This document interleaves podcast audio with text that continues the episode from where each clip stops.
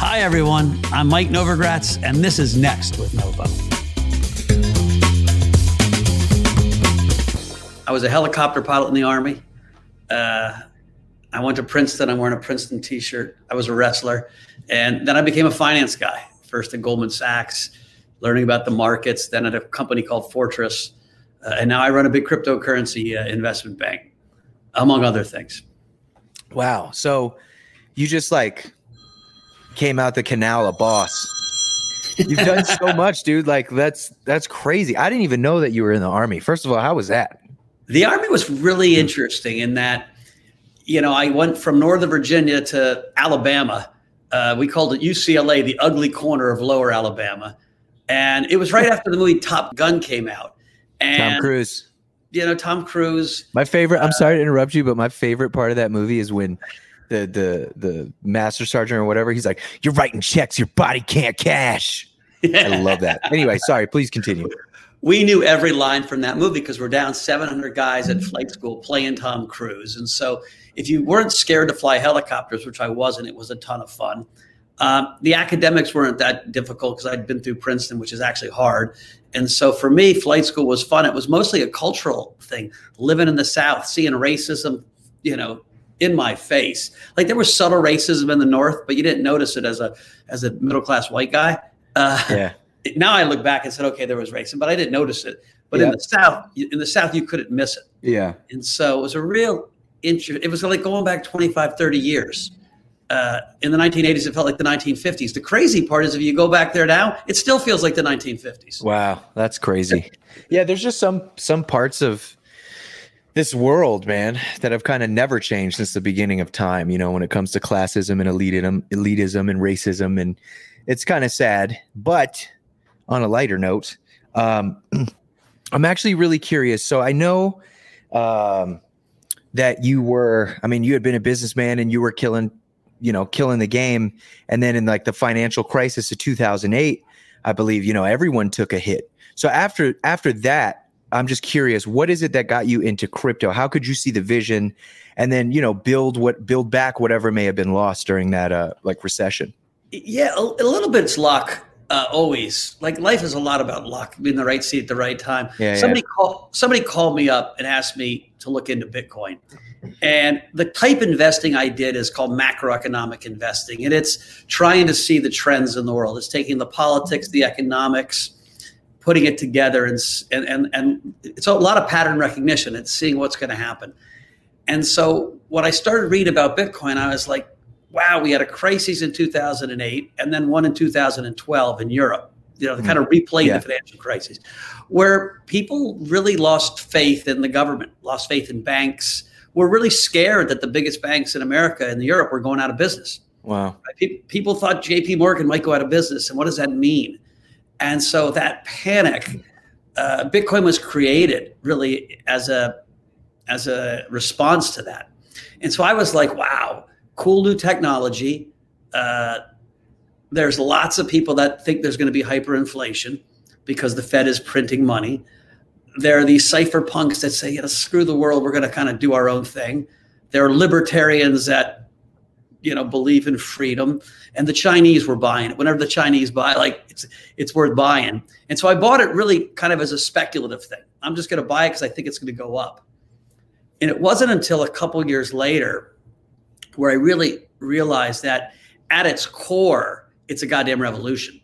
Uh, wow. uh, a, a buddy of mine joe lubin runs a company called ConsenSys. I went into his office and i saw these young and old people planning on how they're going to rebuild in a fair, more egalitarian way the financial architecture of the country, how they're going to revolutionize the music business, how they're going to revolutionize art business. They were talking about NFTs back in 2014. That's insane. Gonna, yeah. How, how, you know, in every banking exchanges, you know, how we're going to cut out the rent takers.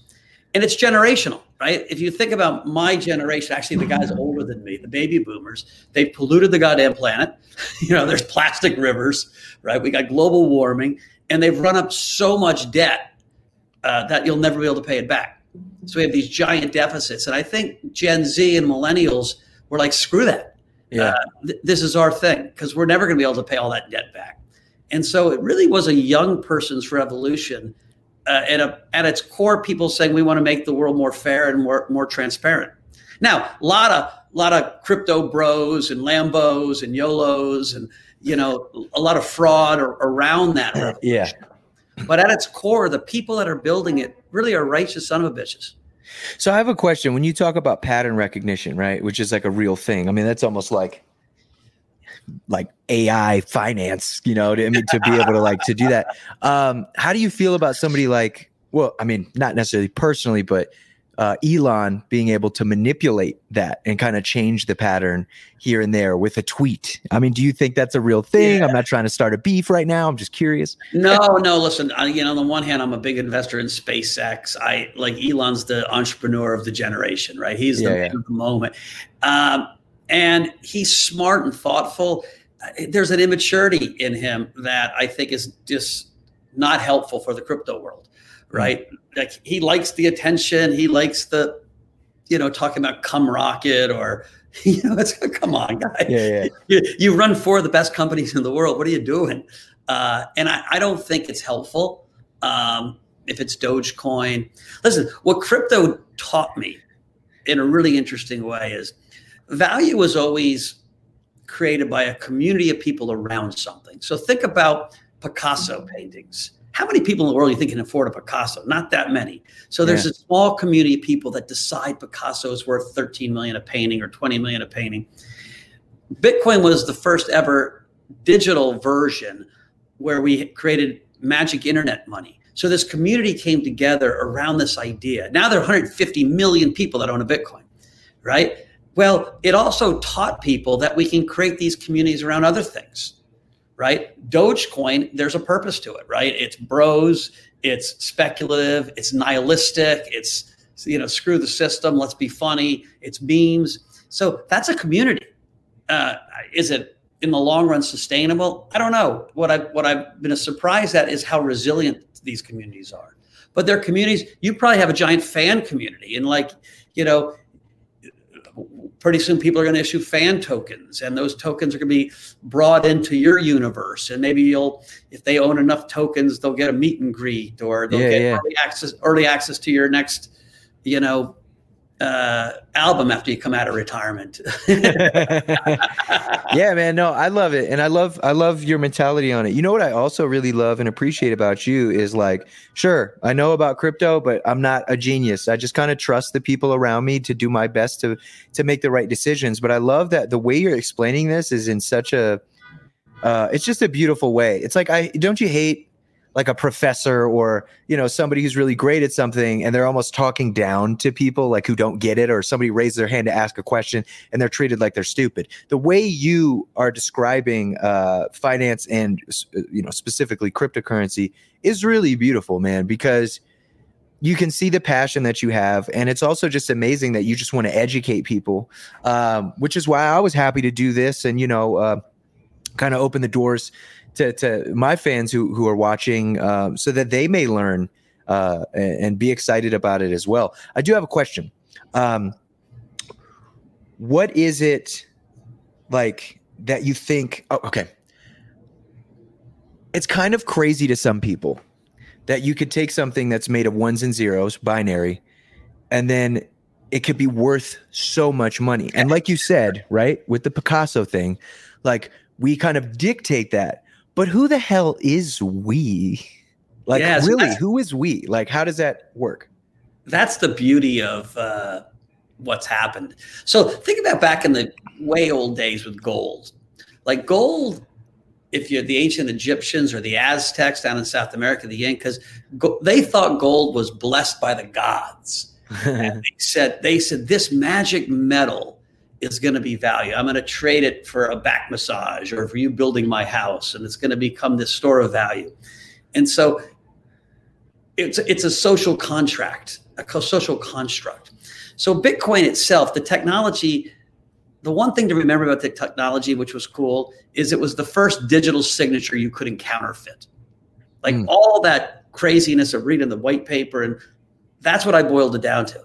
And so that meant we could have digital money because it could be scarce. If I said they're 21 million, they're only 21 million because you can't counterfeit it. Right. And so that was a profound concept, but it would have been worth nothing if a group of people didn't start saying, hey, there's value in that. And so, value of Bitcoin isn't the Bitcoin code, it's this social construct. It's valuable because we say it's valuable. That's crazy, uh, though. It's crazy. And so, there's enough people, there's somebody in every village of the world telling the Bitcoin story, right? It's in every single village of the world. I, I have people come up to me in the street and say, dude, are you the CEO of Bitcoin? and I was like, I wish, but I no. know that's kind of awesome. I mean, you kind of are. but there, you know, there's so many people. You know, I get run over by a car, and there's Michael Saylor, and there's lots of people telling the story and, and bringing people into the tent. And so, you know, if you were using harsh language, you say, well, it sounds like a Ponzi. But everything that's valuable is some form of a Ponzi. It's valuable because we bring more people in to buy it. Wow. Uh, and, and, we convince people that there's some value in it. it. It wouldn't be so valuable if our governments weren't screwing off so much and just printing money like it's toilet paper, right? And there have yeah, that is kind of scary. That, that it's like, oh yeah, we're just gonna print like five trillion dollars. Like, what do you yeah. mean? Like what? so that's the kind of thing. That's the thing that I do kind of like about or no, that I love about uh, Bitcoin is, I mean, that's kind of it. And speaking on that, and I'm sorry, I hope I didn't interrupt you. I just have this this uh, question I've been wanting to ask, and I don't want to forget it and look like an idiot. Um, can you explain mining Bitcoin to, to people who might not understand that? How is it a thing? What is it? Is it still a thing? Can you like explain that to people who have no idea? Yeah, sure. So the way Bitcoin lives on a thing called a blockchain, right? A blockchain is a database. So think of it like it's a Microsoft Excel spreadsheet, but it's a spreadsheet that you've got a copy of, that I've got a copy of, and then everyone that runs a Bitcoin node has a copy of. And so in the old days, let's say we're playing poker, me and you, and you're you're keeping the tally. Then you like erase it and come back and like, dude, you owe me 72 bucks. And I'm like, I thought you owed me money. Yeah. Like, it, says it, it, says it, right here on the uh, on the spreadsheet. And I'm like, oh, I guess so. Right. Like, so if 10,000 people have that spreadsheet, you can't cheat. Right. Mm. It's, it's there for good.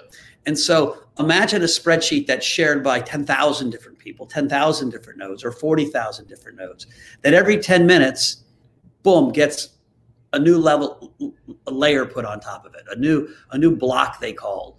Uh, these blocks basically are the history of all the transactions that get done. 10 minutes more, another block gets put on. And so if anyone wanted to try to change the fact that I wired you $50, there's way too much data on top of it to ever get to that. Right. And so, how does that whole system work? It works by a series of miners. These are big, giant computers or little computers that are processing these mathematical equations that aren't complicated but take a lot of computing power to randomly get bitcoins. And it's this mining apparatus that secures the Bitcoin database right? The blockchain is a database. And so what's cool about it is let's say I bought a house from you and let's say that that was put on the Bitcoin database and then you know someone takes over our country and you steal my house and uh, years later my grandkids think that's actually our house it says it right there in the, the database you can't erase it yeah. Uh, and, and, and that, and this had people say, well, that's a shitty story. Listen, in, in Libya, when Gaddafi took over Libya, he took all the property deeds and he went into the town square and he burned them in a big flame. He said, it's all mine. Wow. And all the people that had these houses didn't have any right to the house. There was no record that was their house. And so this idea of permanence on a blockchain is really, really important. And so the miners actually secure the blockchain. Now it's it's profitable because if you're mining and you get a Bitcoin, it might only cost you eight thousand dollars or nine thousand dollars to mine a Bitcoin. The Bitcoin are worth forty thousand right now. Yeah, yeah. And so people set up mining all, all over. We have a big mining operation. Uh, wow. Now, like any other commodity, at one point when everyone tries to do it, it gets harder and harder to to find the coins. No, of course. Then, just just like when everyone's like, "Hey, Bitcoin's a thing," and everybody wants to buy it, then it obviously goes up. So you can't get it at what it was, and blah blah blah. So I'm I'm curious when so literally every Bitcoin transaction ever is on a database somewhere in the ethos? Every single one. And it's easy Even the guys who, who like might have like bought guns with it. I'm just kidding. Hundred percent, hundred percent. Matter of fact, the the FBI is realizing they used to say, "Oh my God, Bitcoin is so bad because the criminals can use it." Now they're saying Bitcoin is so good because we can track all these transactions. Yeah, it's and paperless so, too. That's the thing. It's not like two guys can meet up in a in a in a warehouse somewhere. Even though I would say, yeah, I mean, they, they would do the, the, their best not to live, uh, not to leave a uh, binary paper trail, if you will. Um, yeah. But I, I, agree with you. I mean, that's a really great. I never really thought about it that way. That's crazy. Yeah, one of the one of the the uh, the agents was telling us. He said it's almost like I'm flying a plane with perfect vision, and I see two guys passing bills back and forth in a dark alley. Like we wow. have vision on it. Like the and there are these companies, companies like Chainalysis, uh, CipherTrace, that actually do all this work for the government. And so, you know, you're going to see less and less criminals use Bitcoin because they get caught. Where do you see? Um, I mean, this is like the stupidest question because nobody can. But where do you see the market? Where do you see? you know crypto being in five years let alone i know six months right but in the grand yeah. vision of it i mean is it uh, do you walk into macy's and they're taking uh, you know bitcoin like what do you how do you feel so when I, when I think about crypto it's a big ecosystem it goes from bitcoin on the one hand to what we call defi decentralized finance how we're to how banks are going to get replaced by these peer-to-peer systems into nfts right yeah and to payment coins. So I don't think we're going to start buying, you know, Logic DVDs. People don't buy DVDs anymore, unfortunately. Uh, our Logic, our T-shirts or or McDonald's hamburgers with Bitcoin. We're going to do them with the dollar, but we're going to do them with a digital dollar and not like a Venmo dollar, like a crypto dollar. So they're going to be called central bank issued digital currencies or stable coins. Those things are going to run on blockchains. China's producing one, the US producing one. And so in three to four years, you're going to, instead of having a bank account, you're going to have a wallet, right? You're going to have a crypto wallet and your tickets to the concert are going to be on it. Your Bitcoin's going to be on it. Your dollars are going to be on it. Uh, and you're going to flip it to people uh, when you walk into so place. you so you think there there will come a time when there will be no more paper money yeah we'll go to where 90% of transactions are happening in this digital world. How uh, how how advanced do you think security would be uh, regarding? Because if if so, if if banks are damn near obsolete, right, and you don't really need to walk in to go anywhere, do any whatever the case may be. What about hackers? What about people being able to access a wallet that could have fifteen million dollars in it? You know what I mean? Like yeah. that's a scary thought. Yeah, so we're we're in the, we're in the custody business. I think for mom and dad retail people, right, the normal person, they're going to carry a lot of their wealth on their phone. Uh, it'll be backed up. They won't have it all on, right? You'll have the stuff you're going to normally. Oh, just like an account. Exactly. Like, like, an account. And the rest will be in what's called custody or cold storage. So it's off the internet and it sits, you know, where we can then access it and pull it back up. But there's going to be all kinds of advances in biometric security. How do you make sure it's your your stuff? Yeah. Uh, and you know, banks get hacked, insurance companies get hacked. Uh, Bitcoin's impossible to hack. The organizations that bought, move Bitcoin around can get hacked, right? So you've read in the past that these exchanges got hacked. Bitcoin, the code itself, is really unhackable. And so, as long as security is put in place to make sure all of your coins aren't in one place at one time, all of your wealth isn't, um, people starting to feel pretty safe. No, I get that. What are your thoughts on Ethereum? I love Ethereum. Um, listen, I think Bitcoin has really won this idea of being digital gold.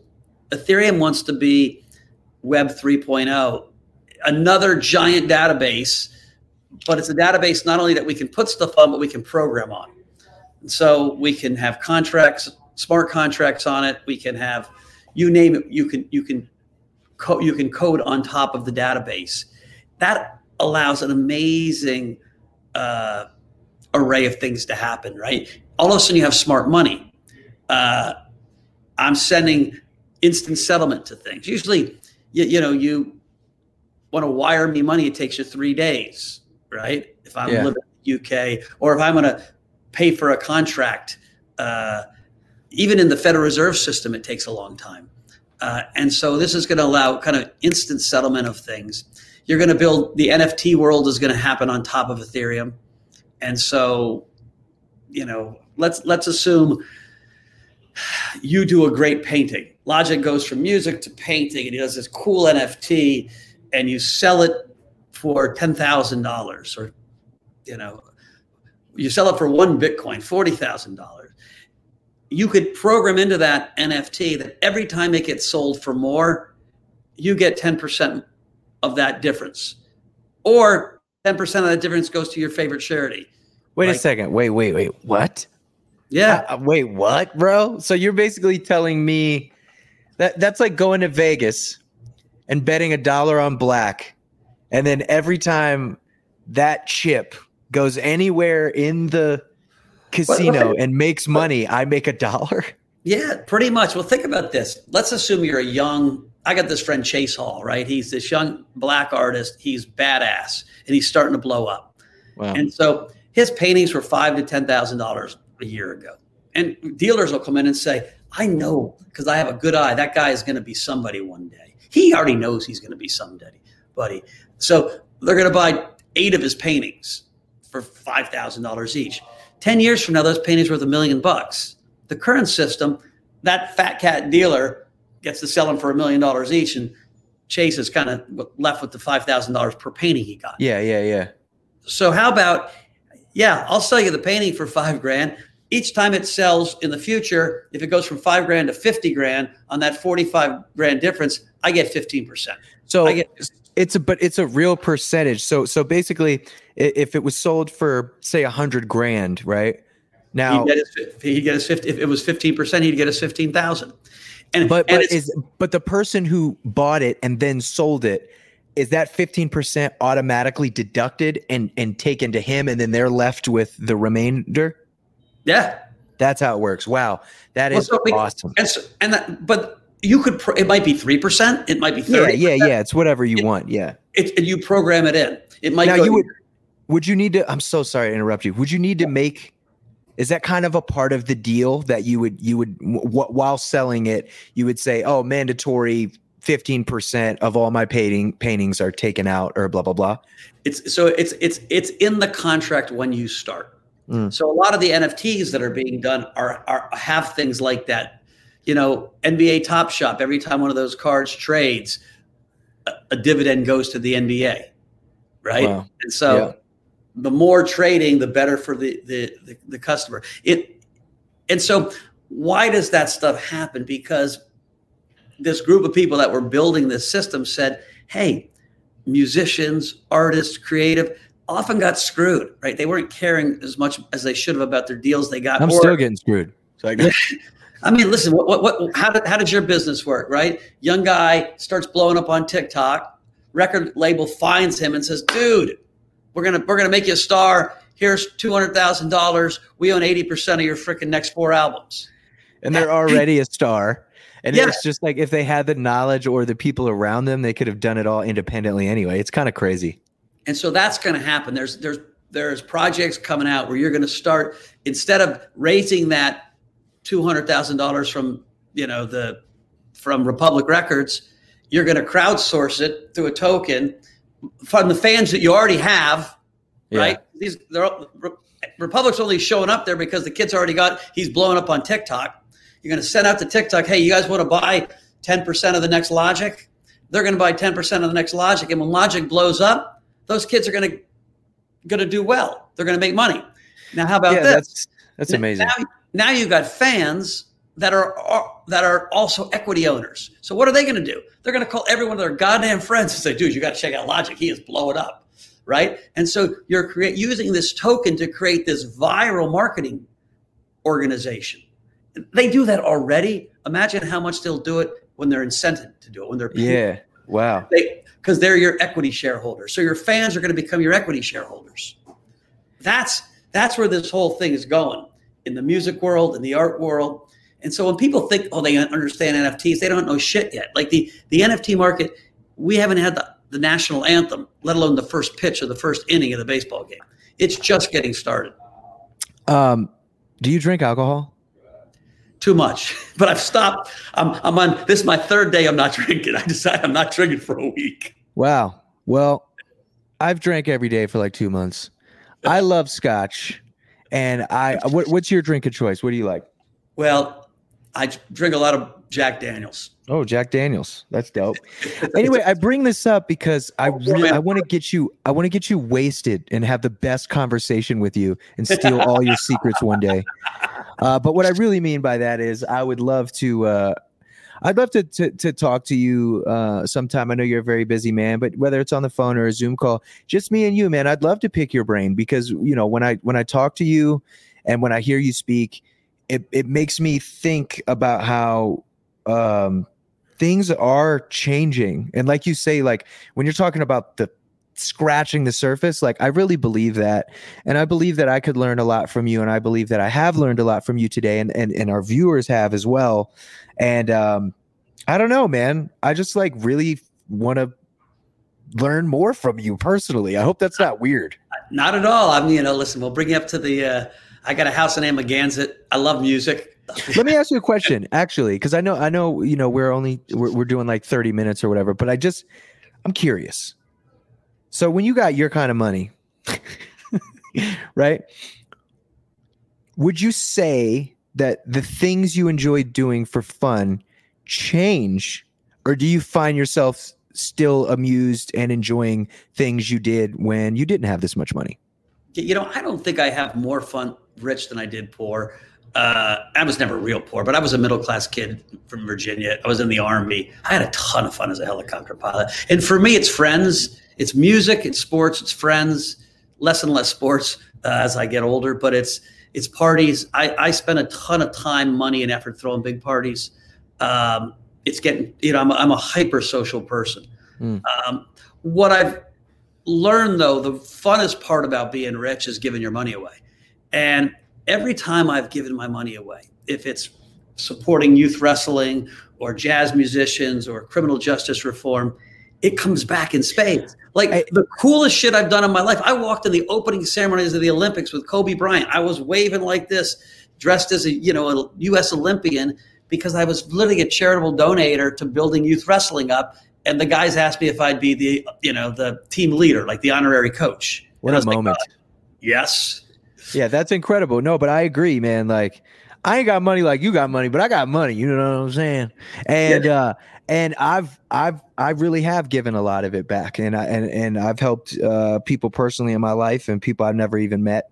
And um, yeah, man, I, I think I think that giving giving is the most important thing. It really is. And when I was young, uh, you know, I was I was super poor, and I mean, like nothing. Like I didn't have anything, and I was kind of selfish. Like as a as a teenager, I was the the kind of guy that was like, oh, if there's two cookies left, like I'm taking both the cookies, like because I didn't have anything. And then I realized that not just money, right? Even before I got like you know came into money and working hard, if I just gave things, if I just gave my time, if I gave, if I was like, no, you take the cookie, like you got it. I just noticed that things kind of came back to me, which is really crazy. And I think this is like a really great way to kind of end this this hangout with. It's like it's not about the money, um, even though it's nice.